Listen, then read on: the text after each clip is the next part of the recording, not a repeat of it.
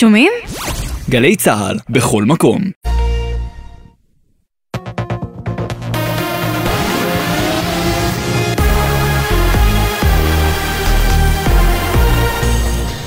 גלי צה"ל השעה שבע, שלום רב באולפן מתן לוי, עם מה שקורה עכשיו. משרד החוץ של ירדן הודיע כי חבר פרלמנט נעצר בידי רשויות החוק בישראל בחשד להברחת נשק וזהב. ברבת עמון מעדכנים כי עימאד אדואן נעצר במעבר אלנבי, והוא נמצא כעת במעצר בישראל. על פי הודעת דובר המשרד, האירוע מתברר בערוצים דיפלומטיים רשמיים, וגורמים בממלכה מטפלים במקרה כדי לסיימו בהקדם האפשרי. ידיעה שמסר כתבנו לענייני ערבים, ג'קי חוגי. בעקבות המחלוקת בממשלה, המדינה ביקשה מבג"ץ פעם נוספת דחייה במועד להגשת תשובתה בסוגיית פינוי ח'אן אל-אחמר. פרסם לראשונה כתבנו הצבאי דורון קדוש. בבקשת המדינה מבג"ץ נכתב כי תצהיר התשובה בסוגיית פינוי ח'אן אל-אחמר כבר היה מוכן להגשה, אבל היום עלה כי לצורך ההגשה נדרשת ישיבה אצל ראש הממשלה. הישיבה הזאת תתקיים בעוד זמן קצר בנוכחות השרים גלנט, סמוטריץ', בן גביר וראש המל"ל הנגבי, ולכן השופטים התבקשו לאשר דחייה למחר בהגשת. התשובה, הסיבה לבקשה, מחלוקת בממשלה ודרישת השר סמוטריץ' לאשר בעצמו את התצהיר שלא תואם בעיניו את מדיניותו. אחרי נציגי יהדות התורה וש"ס, גם השרה גלית דיסטל אטבריאן מהליכוד ביטלה את הגעתה לטקס הזיכרון לחללי מערכות ישראל ופעולות האיבה בנס ציונה. מדווח כתב התחום הפוליטי שחר גליק. בהודעתה כתבה דיסטל, מספר משפחות שכולות מהאזור פנו לתקשורת בקריאה פומבית שלא אגיע, מול משפחות שכולות אני מרכינה ראש באופן מוחלט. מוקדם יותר היום הודיעו השרים חיים ביטון ויצחק גולדקנופ וסגן השר יעקב טסלר שגם הם לא יגיעו לבקשת המשפחות השכולות, מאחר שלא שירתו בצבא. גולדקנופ כתב ליושב ראש יד לבנים בקריית גת, אגיע במקום זאת לכותל המערבי, ואומר פרקי תהילים לעילוי נשמתם. חבר הכנסת יצחק קרויזר מעוצמה יהודית אמר לירון וילנסקי בגלי צה"ל, חברי הקואליציה המבטלים השתתפותם בטקסים עושים טעות. אני חושב שהם עושים טעות, מאחר ונציג ממשלה הוא נציג של השלטון. זה מכבד את המשפחות, זה מכבד את המעמד, זה מכבד את הטקס שמגיע נציג ממשלה עם דעות כאלה או דעות אחרות, מעמד ממלכתי. משפחות השכולות נושאות את הכאב יום-יום, שעה-שעה, ולכן הטקס הזה הוא טקס ממלכתי, הוא טקס לעם ישראל. הרפורמה במערכת המשפט, שיחות ההידברות בבית הנשיא תימשכנה ביום חמישי לאחר יום העצמאות. גם היום נמשכו הדיונים סביב חוק יסוד החקיקה, שם שוחחו נציגי הקואליציה והאופוזיציה על שינוי חוקי יסוד ובנושא הביקורת השיפוטית. מבית הנשיא נמסר כי השיחות מתנהלות באווירה עניינית וטובה, ומתוך מחויבות להגיע להסכמות. ידיעה שהעביר כתבנו המדיני, יניר קוזין. השר לביטחון לאומי איתמר בן גביר דורש ליישם את חוק האיזוק האלקטרוני למניעת אלימות במשפחה על גברים אלימים עם הרשעה אחת לפחות. חברת הכנסת מירב בן ארי מיש עתיד אמרה בגלי צה"ל לא ייתכן שגבר אלים קודם יורשע ורק לאחר תלונה נוספת יקבל איזוק. גם על תלונה יש לי הסתייגויות, אבל על הרשעה? איפה נשמע דבר כזה? איפה נשמע שאישה צריכה לחטוף מכות, להתלונן, לקבל, שהוא באמת יקבל את ההרשעה עליו, ורק אז ישקלו אם לתת לה את האיזוק. מזג האוויר למחר ירידה קלה בטמפרטורות בהרים ובפנים הארץ. אלה החדשות בצוות איתן מוזס והילי דרעי.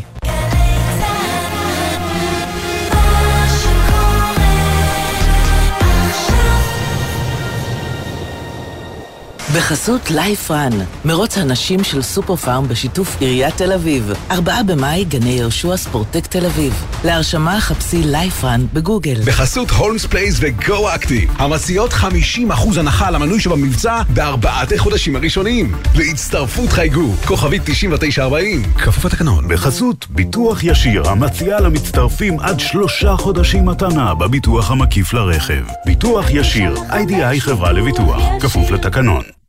עכשיו בגלי צה"ל, עידן קבלר.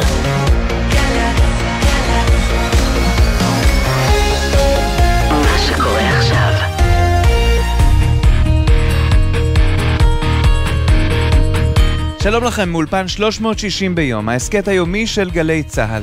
הזדמנות מעולה לחצי שעה של העמקה, כל יום בנושא אחד שמעסיק את כולנו מ-360 מעלות. והפעם, רגע לפני יום העצמאות ואחרי המחאה בקונגרס הציוני בירושלים ביום שישי האחרון, חשבנו שיהיה נחמד לחזור לקונגרס הציוני הראשון ולכמה מאלה שבאו אחריו, כדי להבין את שורשי המאבק הפוליטי שהחל כבר אז. מפרישת ז'בוטינסקי דרך העימות בין בן גוריון לוויצמן ועד הקמת המדינה. בואו נתחיל.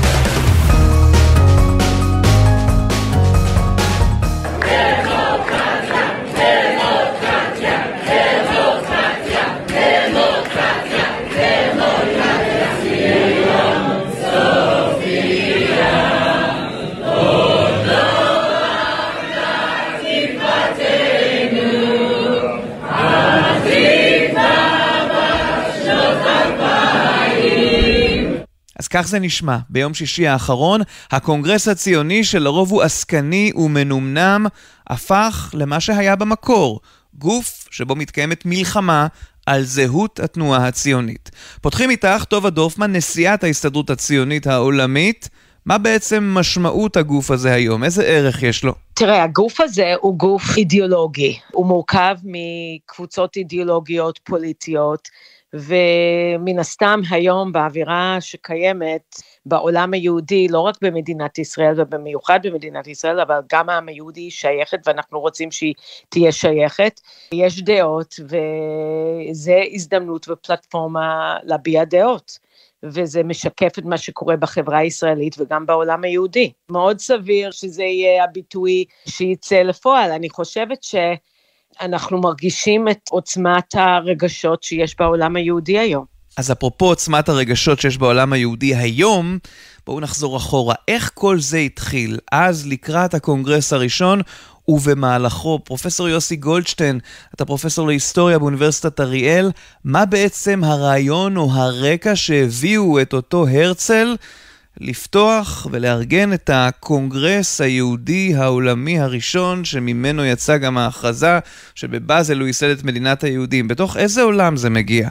הקונגרס הזה שהתכנס ב-29 לאוגוסט 1897 היה קונגרס אה, ייחודי, לא היה לפני כן ואף אחד לא חשב לפני כן. יחד עם זאת הוא קונגרס, כפי שהתכנסו קונגרסים רבים ברחבי אירופה, מי שרצה להקים תנועה לאומית בצ'כיה באוקראינה או בפולין, התחיל עם קונגרס, אה, וזה היה הרעיון, להקים תנועה לאומית שתייצג את הלאום שבו אה, הקונגרס מתכנס. זה היה הרעיון של הרצל, הוא נולד ב-1896 אחרי שהוא נכשל בדברים אחרים כדי לקיים את הרעיון שלו של הקמת מדינה ליהודים, ובסופו של דבר זה היה אחד הקונגרסים המוצלחים, אולי הקונגרס המוצלח והחשוב ביותר שהתכנס מאז ומעולם. והרצל מארגן את הקונגרס הציוני מאלף ועד תו, פרופסור מוטי גולני, ראש המכון לחקר הציונות בישראל על שם חיים ויצמן, שגם בו נעסוק עוד מעט באוניברסיטת תל אביב. הרצל יודע היטב מה הוא רוצה. שום דבר בהיסטוריה הוא לא אירוע פתאום. הרצל נכנס עם רעיונותיו בשנות ה-90 של המאה ה-19 אה, אל עולם שהוא עולם של מהפכה תעשייתית, של השכלה, של חילון, שהביאו התעוררות לאומית מודרנית, מה שנקרא, שמזהה את המרכיבים של דת אולי, שפה, טריטוריה, תרבות, כיחידה אחת. זאת בעצם ה, על רגל אחת הלאומיות המודרנית. והרצל שהיה יהודי, נקרא לו יהודי חופשי, יהודי שהמצוות אה, לא, לא קיימות אצלו, אלא זהות יהודית אה, בסיסית, אה, אותנטית, טבעית. חשב שהיהודים צריכים להשתלב במגמה החדשה, ולשיטתו זה גם פתרון לאנטישמיות המודרנית, שאף היא תולדה של אותה תקופה, היינו שהיהודים הם גזע. הרצל היה מחזאי, ומעבר לדעות שלו, שלא זה המקום להעמיק בהן, היינו מדינה ליהודים כפתרון אה, היסטורי, הוא חשב שבהיעדר אה, אה, כל סיוע אחר, הוא חייב לביים את המחזה. ובעצם הקונגרס הציוני הראשון שהתקיים, וזה לא מקרי, אולי בקזינו של באזל, היה מבוים עד דק, מבוים עד הפריט האחרון על ידי הרצל שהקפיד על צורת הבמה, והקפיד על התלבושות, והקפיד על אופי הנאומים. פרופסור אמיר גולדשטיין, היסטוריון מהמכללה האקדמית תל חי, ואתה מספר על התיאטרליות הזאת שארגן הרצל לקונגרס הציוני, אבל גם מדבר על עיקרון שהיה לו מאוד חשוב, עקרון הממלכתיות. כשהוא בנה את, עיצב את הקונגרס הציוני הראשון עם תיאטרליות מאוד גדולה, והוא מיסד את הגורם, את, ה, את המוסד הזה, הוא בעצם הפך אותו ללב של הממלכתיות היהודית, של היכולת של היהודים לדמיין את עצמם בתור, בתור עם. אם אפשר לספר על זה יותר בהמשך, אבל אני רוצה, אבל מה שחשוב להבין, שבשנות ה-20, אחרי כמה וכמה קונגרסים שבאמת היו מאוד מאוד חגיגיים עוד בתקופת הרצל, והמחישו את, ה- את היכולת של היהודים להיפגש, מאות אנשים ממקומות שונים, וכל, ולדבר ולדון ביחד על עתידם, בשנות ה-20 יש הישג מאוד מאוד מרשים.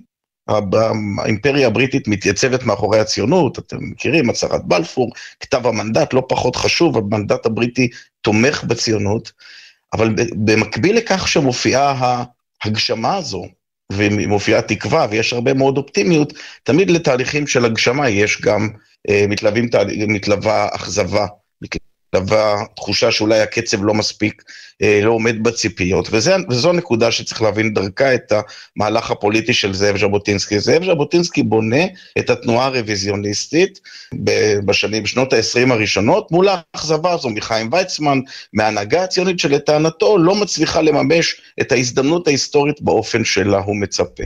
וזה הרגע שבו מתחילה היריבות בין ימין לשמאל כפי שפחות או יותר אנחנו מכירים את זה היום, אם כי הדבר הזה הלך והתעוות עם השנים. אז בואו נחזור אחורה. נגיע בהמשך לז'בוטינסקי ולפרישה שלו ולמשבר הגדול, אבל פרופסור יוסי גולדשטיין, איך זה התארגן בכלל מבחינת מפלגות ובחירות? זה היה כמו סוג של פרלמנט. הקונגרס הוא הפרלמנט. והוחלט להקים פרלמנט בקונגרס הציוני, זאת אומרת, בתנועה הלאומית היהודית היא תהיה מעכשיו תנועה דמוקרטית, וזה מאוד מאוד משמעותי. יחד עם זאת, כל הקונסטרוקציה של מדינה הוחלטה עליה בקונגרסים הבאים, ובעצם אה, כל שלב אה, הקמת המדינה הוחלט בקונגרסים עד 1948, עד, בעצם 49, עד אה, הבחירות ועד הקמת כנסת ישראל. תוך כל רעיון של קידום המדינה היהודית הוחלט עליו בקונגרס, אם זה, אם זה מיסים למשל, כל מיני דברים אה, יומיומיים, אם זה אה, קרן קיימת, כן, להקים, להקים מדינה ליהודים ולרכוש קרקעות, וכל דבר שאתה חושב עליו, אז הוחלט עליו בקונגרס, זה, זה לקח אה, הרבה זמן. כל קונגרס התכנס, בהתחלה חמשת הקונגרסים הראשונים התכנסו כל שנה, לאחר מכן כל שנתיים, אחר כך היה מלחמת העולם הראשונה, ואז זה היה הפסקה בגין המלחמה, ואחרי זה מלחמת העולם השנייה, אותו דבר, ובסופו של דבר, אני חוזר ואומר, מדינת ישראל הוקמה במהלך הקונגרסים. ספר לי קצת על המפלגות הראשונות, זה קצת שונה ממה שאנחנו מכירים היום, אבל יש גם הרבה מאוד דמיון. התארגנו במפלגות כאלה או אחרות, בשלב ראשון למשל בלטו בלטה מפלגה שכונתה הפרקציה הדמוקרטית, שהייתה מפלגה שהיא בעצם לחמה על כך שהקונגרס לא יהיה, או התנועה הציונית לא תהיה תנועה דתית כשלעצמה, לעומתה היו, הייתה מפלגת המזרחי, שלחמה שהתנועה הציונית תייצג את העולם הדתי-לאומי, ומי שבלטה מאוד לאורך השנים זו הייתה מפלגת העבודה כמו שנקראת היום, מפא"י, והייתה גם מפלגה מול מפא"י, וזו המפלגה הרוויזיוניסטית בהנהגת ז'בוטינסקי. זאת אומרת, פיצול הדתי המפלגתי התחיל כבר בקונגרס הציוני השני, והיה לאורך כל הדרך. יותר מזה, כל המאבקים הפוליטיים החשובים והגדולים היו בתוך הקונגרסים. והמאבק בין בן גוריון לז'בוטינסקי למשל, היה בתוך הקונגרס, היה חלק מהקונגרס. המאבק בין בן גוריון לחיים ויצמן היה בתוך הקונגרס, סביב הקונגרס. אז בואו באמת נחזור למאבק בין ז'בוטינסקי לבן גוריון, התנועה הרוויזיוניסטית שנבנית, וז'בוטינסקי מאוד לא אוהב את מה שהולך בתוך הקונגרסים, פרופסור אמיר גולדשטיין. זאב ז'בוטינסקי בונה את התנועה הרוויזיוניסטית אה, בשנים, בשנות ה-20 הראשונות, מול האכזבה הזו מחיים ויצמן, מההנהגה הציונית שלטענתו לא מצליחה לממש את ההזדמנות ההיסטורית באופן שלה הוא מצפה. ומה שקורה שמרגע שז'בוטינסקי בונה את המהלך הפוליטי הזה, הוא לא כל כך שש להשתתף בקונגרסים הציוניים. הוא רואה בקונגרסים הציוניים בשלב הזה מפגשים סלונים כאלה, פרלמנטריים, שבהם מדברים דיבורים, ושבהם הוא לא יוכל להגיע, הוא מבין מהר מאוד את מגבלת כוחו. ובעצם ז'בוטינסקי והתנועה שלו משתתפים בקונגרסים הציוניים, התנועה קמה ב-1925, הם משתתפים בקונגרסים הציוניים, כי השותפים של ז'בוטינסקי להנהגת המפלגה אומרים לו בשום פנים ואופן לא, אנחנו לא עוזבים את התנועה שהרצל הקים, אנחנו לא מפלגים את הממלכתיות הציונית. אבל ז'בוטינסקי רוצה לפעול לבד, ז'בוטינסקי רוצה להקים הסתדרות משלו, ומ-1925, בכל אחד מהקונגרסים התנועה הרוויזיוניסטית גדלה מצד אחד, ומצד שני ז'בוטינסקי משתתף, משתתף בקונגרסים בניגוד לרצונו, כמי שכפאו שד. בהקשר הזה, פרופסור מוטי גולני, אחרי פרישת ז'בוטינסקי, מגיע הרגע שבו הקונגרס הציוני צריך לפעול, ללכת לתכלס, כלומר, כל מה שרצה ז'בוטינסקי מתרחש רק אחרי שהוא פורש, וזה ממש לא קשור אליו. מה שהובא לפתחו של הקונגרס הציוני העולמי שהתכנס באוגוסט 1937 בציריך שבשוויץ, זה השאלה האם להקים מדינה מחר. וזה דבר שעל צירים רבים, שלא לדבר על העולם הציוני, שלא היה גדול, על העולם היהודי כולו, נפל כמעט ברם, כרם ביום בהיר. אלא מהי? שני דברים, בעצם שלושה נגיד, עמדו לזכותו של הקונגרס הזה ב-1937. א', למרות שההנהגה הציונית מהרצל דרך ויצמן, שהיה עכשיו נשיא ההסתדרות הציונית העולמית, לא הייתה מאוד דמוקרטית. אבל בהמשך לדברים שאמרנו קודם, הם הקפידו על כללי הטקס הדמוקרטי, כולל בשעה הקשה הזו. וכאן ויצמן, האיש החזק בתנועה הציונית, שיחק בין הדמוקרטיה הלא דמוקרטיים. דבר שני שעמד לזכותו של הקונגרס הזה, זה העובדה ששלטה בו קואליציה יציבה. עכשיו כבר יש מפלגות, בניגוד ל-1897, יש קואליציה, יש אופוזיציה, קואליציה יציבה שהורכבה בעיקר מוויצמן ונאמנה, ויצמן לא הייתה לו מפלגה, אבל לא היה איש, כאמור, החזק בתנועה הציונית מאז מלחמת העולם הראשונה, לבין תנועת העבודה הארץ-ישראלית. כלומר, לא רק תנועת העבודה, אלא גם ארץ ישראלית, כלומר, אה, אה, אה, ארלוזרוב, שהיה בולט עד 1933, ועכשיו דוד בן גוריון ואנשיו. הקואליציה הזאת, אלמלא היא הייתה, אי אפשר היה להעביר את מה שעבר שם. וזה קורה כאמור אחרי שז'בוטינסקי פורש. אמיר גולדשטיין, מה הוא עושה? הוא לא רוצה להיות חלק מקונגרס שהוא לא עומד במרכזו. ומה שז'בוטינסקי עושה, הוא מגיע לקונגרס ודורש מהקונגרס לקבל הצעת החלטה שהציונות רואה את הקמת מדינה יהודית כמטרה המרכזית שלה. לנו זה נשמע מובן מאליו, אבל הציונות לא נהגה להכריז הכרזות מאוד מאוד גדולות, ולכן בקונגרס הזה המנהיגים האחרים לא ששים לרעיונות של ז'בוטינסקי. אחרי שהבריטים חוזרים בהם מהספר הלבן בעקבות פעולה של ויצמן, הם לא רוצים שוב להבעיר את הארץ, הם לא רוצים שוב לעורר התנגדות, והם מסירים את ההצעה שהתנועה הציונית תכריז על הקמת מדינה יהודית כמטרה המרכזית שלה. כאשר ההחלטה הזו מתקבלת, ז'בוטינסקי נעמד על כיסא, קורע את כרטיס הציר שלו בקונגרס ומכריז, זהו לא קונגרס ציוני. והוא עוזב את האולם וככה, הוא מושך אחריו את הצירים הרוויזיוניסטיים, וכאן מתחיל איזשהו תהליך שעוד יימשך כמה שנים, זה לא יקרה ביום, שבסופו של דבר ב-1935 התנועה הרוויזיוניסטית פורשת, היא לא משתתפת בקונגרס, היא מקימה לעצמה הסתדרות ציונית חדשה, זה השם שלה, ההסתדרות הציונית החדשה, וב-1935 מתקיימים שני קונגרסים במקביל. קונגרס ציוני אחד, חשוב, אה, שבו תנועת העבודה הופכת להיות הגורם המרכזי בציונות, והתנועה הרוויזיוניסטית מכנסת אה, בווינה קונגרס משלה. המהלך הזה שבו הימין פוגע בממלכתיות הציונית, בממלכתיות הלאומית שהרצל בנה, בהרבה מובנים דוחק אותו לשוליים וגורם לו לאבד עוד יותר מהשפעתו, להפוך אותו לגורם עם, עם השפעה מועטה בשנים הבאות על ההיסטוריה, אה, אבל זה מהלך שז'בוטינסקי דחף אליו, כי הוא מאוד מאוד רצה לפעול באופן עצמאי, אה, ולא להיות עוד אחד מהשחקנים בתוך הקונגרס הציוני. בינתיים מתחילה מלחמת העולם השנייה והשואה, וז'בוטינסקי עצמו הולך לעולמו ב-1940 בניו יורק. ואז, אחרי שכל זה מסתיים, שישה מיליונים מושמדים, והציונות מגיעה לנקודת הכרעה. מה עושים עם מקלט לעם היהודי? מה עושים עם הקמת מדינה? ואז מגיע הקונגרס הציוני של 1946, פרופסור מוטי גולני. מה שקורה בקונגרס, שאנשים אומרים, רגע, אנחנו לא רוצים לדבר עם הבריטים, ברוגז. ויצמן אומר להם, חברים, אתם חייבים לדבר איתם שאלמלא בריטניה אי אפשר להתקדם. ואז הקונגרס שוב עושה לא קפה ולא חלב. הם מחליטים, אה, ויצמן לא נבחר לנשיא, והוא מייצג את העניין הבריטי, אף אחד לא נבחר לנשיא, לא מדברים עם הבריטים, אבל ה, ה, ה, מי שעמד בראש הנהלת הסוכנות, ועכשיו כשוויצמן מסתלק הוא האיש הבכיר, דוד בן גוריון, הדבר הראשון שהוא עושה, אחרי הקונגרס הוא נוסע ללונדון להיפגש עם שר החוץ הבריטי ארנסט בבין.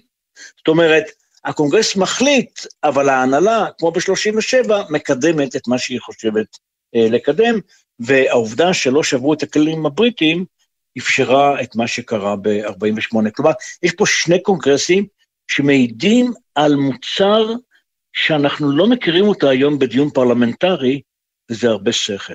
אליך, פרופסור יוסי גולדשטיין. בקונגרס הציוני השישי היה מאבק דרמטי איך, איפה נקים מדינה.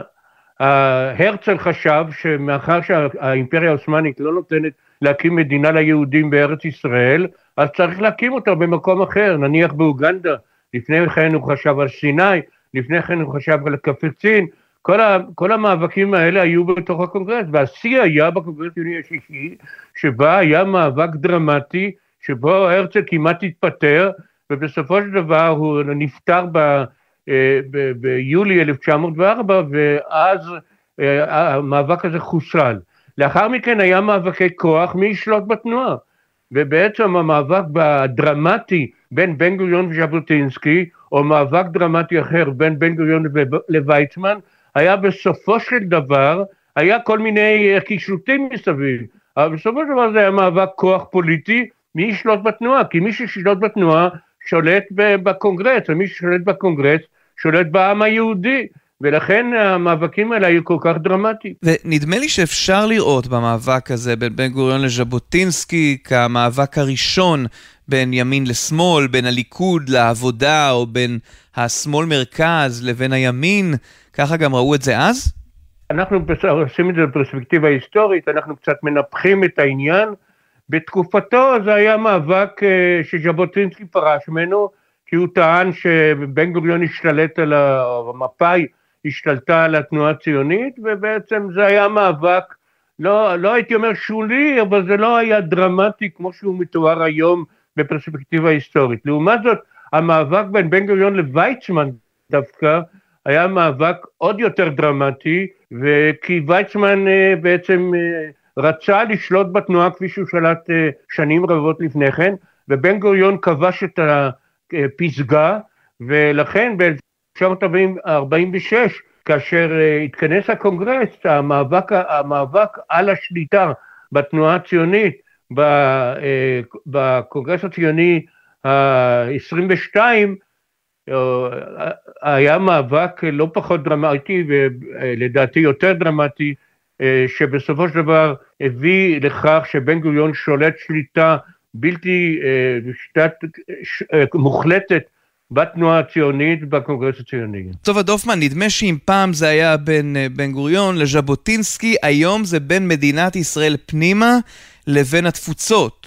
הזרמים השונים, העמדות השונות, ההתנגשות הזאת. ראינו את זה אגב בקונגרס ביום שישי, שבאמת הקול הליברלי, וזה לא רק רפורמים, זה רפורמים, זה קונסרבטיבים, זה אנשים שמאמינים, אה, סתם ליברלים אה, גנרליים, מה שנקרא, אה, כל מיני סיעות קטנות, הרגישו שהם רוצים להביע דעתם, זה, זה בעצם מה שקורה בעולם היהודי, זה משקף, ולפעמים יש קלאש, אה, איזושהי התנגשות בין, בין מה שקורה בארץ לשם, והרבה פעמים אנחנו לא מקבלים את זה שיש להם מקום לבקר, או, ואני חושבת שזה כל עוד שזה בא ממקום של אהבה, ואנחנו, והם מחזקים את הלגיטימציה של מדינת ישראל, ואז יש להם, אני רוצה דווקא שיהיה להם say פה, שיהיה להם איזשהי חיבור לכאן. אה, לא בכל דבר, כמובן, ואני חושבת שמכיוון שאני יודעת שגדלתי בקהילות יהודיות, אני חושבת שהרבה פעמים הם מסתייגים בלהגיד אה, דברים, כי לא נוח להם, כי הם רגילים לתמוך בהכל, כי זה מה שאנחנו דורשים מהם כמדינה וכממשלה, בוא נגיד ככה. והפעם, מכיוון שאנחנו במצב מאוד מאוד לא רגיל, אה, יש התנגשות בין תמיכה בממשלה ו... בתמיכה במדינת ישראל ועם ישראל. זו תקופה מאוד אה, מבלבלת, מבולבלת ומסובכת. עד כאן 360 ביום, ההסכת היומי של גלי צה"ל. בכל יום 30 דקות של צלילה לתוך נושא אחד שמעסיק את כולנו מ-360 מעלות. אנחנו זמינים לכם ביישומון גלי צה"ל ובכל יישומוני ההסכתים המובילים. העורך נמרוד פפרני, המפיקים יונתן שגב ונועה ארז. על הביצוע הטכני, הדר נהיר, בן שני ויואב מנדלוביץ'. בפיקוח הטכני, גראם ג'קסון. עורך הדיגיטל הוא שי ישראל. אני עידן קבלר, שלום.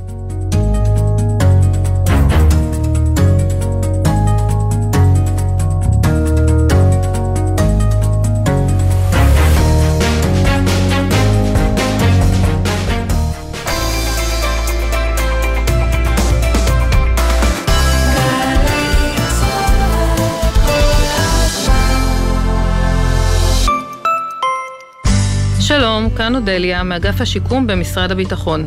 אתם או בני משפחותיכם מתמודדים עם פוסט-טראומה על רקע השירות הצבאי? אל תישארו לבד. אגף השיקום במשרד הביטחון כאן למענכם, עם קו התמיכה נפש אחת, הפועל 24 שעות ביממה, כדי להעניק לכם ולבני משפחותיכם תמיכה וסיוע. חייגו כוכבית 8944, אנחנו כאן בשבילכם, אגף השיקום.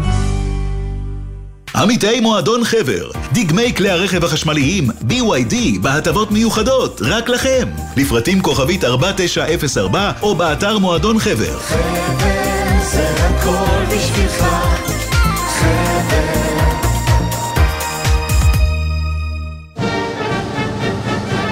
צה"ל חוגג 75 שנות עצמאות ומזמין אתכם לבקר ביום העצמאות בבסיסי צה"ל, בחניונים ביישובים ולצפות במטס חיל האוויר. הכניסה לבסיסים בהצגת תעודה מזהה וללא נשק. פרטים באתר צה"ל במרשתת. חזרנו, הביאנלה לאומנויות ולעיצוב. התערוכה שבה האומנות פוגשת את האומנות ופורצת את גבולות החומר. 250 אומנים, 300 יצירות, עשרות עבודות וידאו ומעצבי חוץ. עכשיו במוזה, מוזיאון ארץ ישראל תל אביב, מוזיאון פארק פתוח ובטוח. עכשיו בגלי צה"ל, טלי ליפקין-שחק, עם רצועת הביטחון. הבית של החיילים, גלי צה"ל.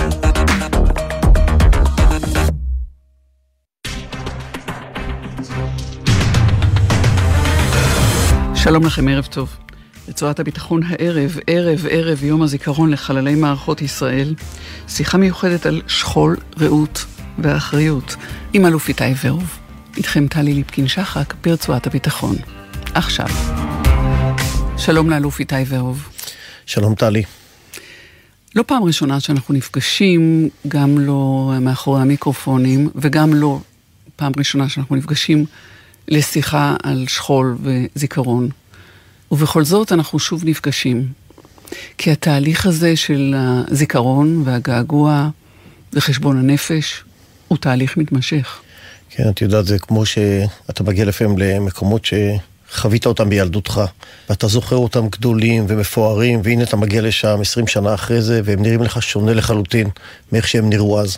והזיכרון הוא מתעתע והוא משתנה יחד איתך, ומה שזכרת אז הוא שונה מאיך שאתה זוכר את הדברים היום, ולכן הוא תמיד עיסוק רלוונטי. אתה כבר בן 57, אה, אתה קרוב לשחרור מהצבא אחרי שורה ארוכה ומפוארת של תפקידים. היום בתפקידך זה אתה גם מפקד אה, מפקדת העומק, וגם מפקד המכללות הצבאיות, שבמובן מסוים זה סך כל התכונות הנדרשות מצבא חכם, אחראי, מתפקד, נותן מענה לאתגרים של הימים האלה. אני חושב שבכלל זכיתי ככה במרוצת השליחות הזאת להיות גם במקומות המאוד מאוד מבצעיים ובקצה קציה של החנית, ומהצד השני להיות במקומות של ערך ושל לימוד ושל הכשרה ושל אנשים, ובאמת היכולת הזאת לשלב, כנראה לקראת סיום שליחותי, את ההדרכה ואת ההכשרה ואת החיפוש העצמי ואת השאלה אל מול התשובות וההיגדים והמשימות המבצעיות, זה באמת אה, שילוב שלא יכלתי לבקש אה, טוב ממנו. זה קצת הספרא והסייפא. נכון, למרות שיש הרבה סייפה בבתי הספר והרבה ספרא, ככה אני מקווה גם בשטח, אבל כן, זה ממש שילוב של שניהם. ואתה לוקח איתך במסע ארוך השנים הזה, מאז התגייסת לצה"ל ב-1985 לצנחנים, ואנחנו מדברים בערב ערב יום הזיכרון, את מסע הזיכרון, את צלקות השכול, ואולי גם כמה לקחים. אז אני חושב שלפחות אצלנו המפקדים, אני יכול להעיד